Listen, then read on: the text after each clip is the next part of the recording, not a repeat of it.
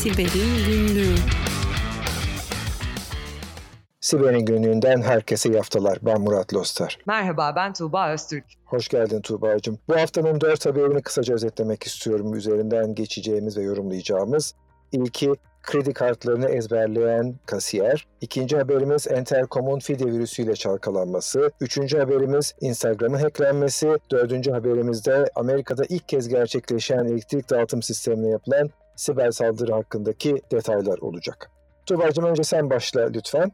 Peki Murat, ilk haberimiz perakendeden gelsin. Bir kasiyerle ilgili. Japonya'da 34 yaşında Susumu Tanuguchi isimli bir e, vatandaş kendisi e, 1300 müşterinin kredi kartı bilgilerini ezberlemek suretiyle daha sonra da online'dan alışveriş yapmak suretiyle güzel bir hack olayına imza attı.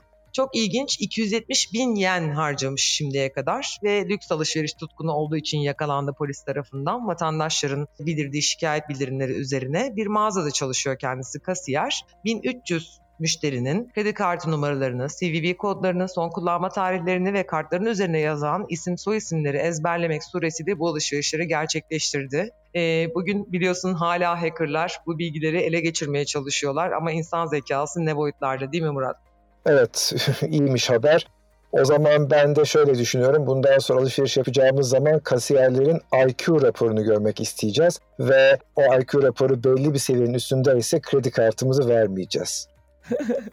Benim ilk haberim Entercom'a ait. Entercom Türkiye'de kendi ismiyle bilmiyoruz ama e, yaklaşık 50 küsur e, yaşında, 51 yaşında bir şirket. Oldukça büyük. E, 235 tane radyo istasyonuna sahip Amerika'da ve Amerika Birleşik Devletleri'nin en büyük ikinci radyo şirketiymiş e, Türkiye'de kapalı olan Wikipedia'ya bakılırsa. Philadelphia merkezi bu şirketin 2018 yılı geliri 1.5 milyar dolar.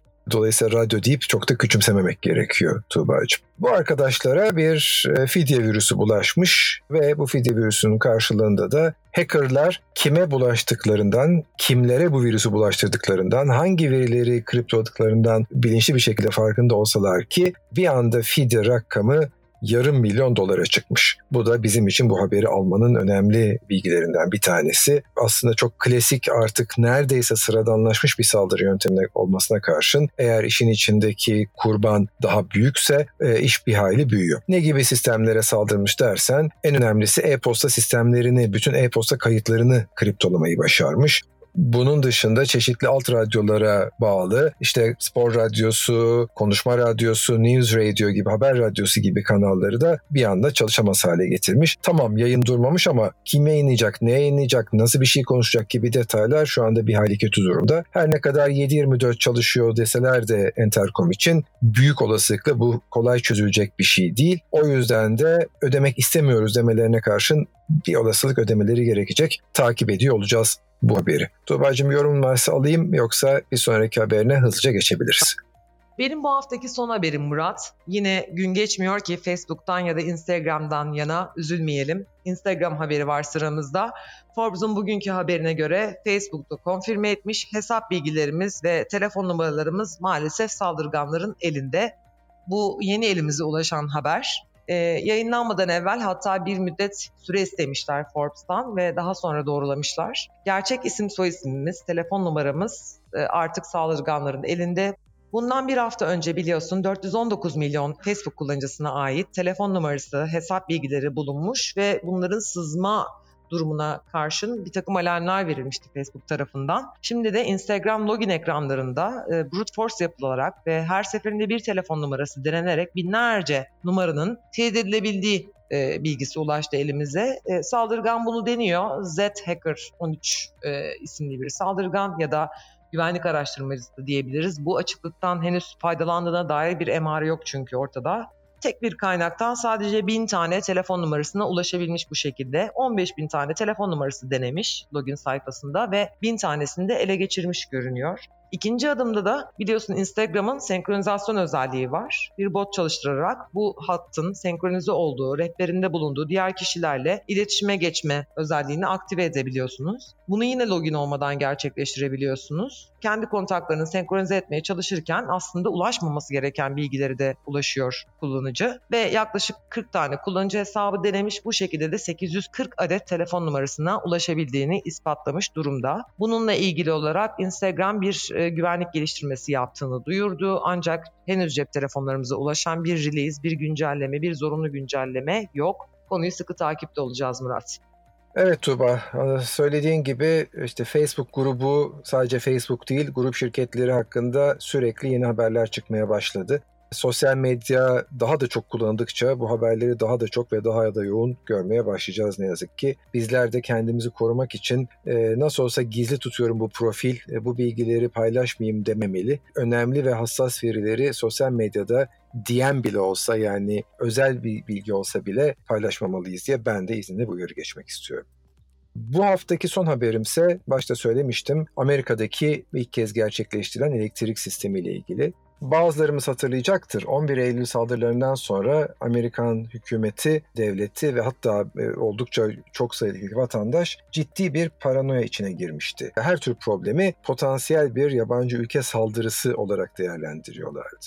Bunlardan bir tanesi de 2002 ya da 2003 yılında gerçekleşmiş Doğu sahilini ilgilendiren oldukça önemli bir e, elektrik kesintisiydi. Dağıtım sisteminde kaynaklanan bir problemden aslında başlamıştı problem bir virüsten. Fakat bu söz konusu sisteme yönelik genel bir e, saldırı değil daha sonraki raporlarda bir hata sonucunda güncelleme eksiklikleri sonucunda bir virüsün e, bütün yapıya yayılması ve artık çalışmaz hale getirmesi olarak ortaya çıkmış idi. Oysa bu yıl 2019'da 5 Mart'taki e, elektrik kesintisi bir siber saldırıydı. Bununla ilgili olarak o günden bu yana işte biz şu anda 9. aydayız, 5. ayda oldu. Dolayısıyla yaklaşık işte 4 aylık bir süre boyunca da North American Electric Reliability Corp bu konu üzerinde çalışıyordu ve benim son derece hoşuma giden bir öğrenilmiş dersler dokümanı çıkardı. NERC raporunu çıkardı. NERC raporu birçok şeyleri ortaya koydu. Firewall'un firmware'inden kaynaklanan zafiyetler ve sonuçlarından yola çıkan bir konu etrafındaki birçok dersler ortaya koydu. Bu derslerin hepsini birden okumak bu programın konusu değil ama benim özellikle dikkatimi çeken birkaç tane temel konuyu e, üzerinde durmak gerekiyor. Bunlardan birincisi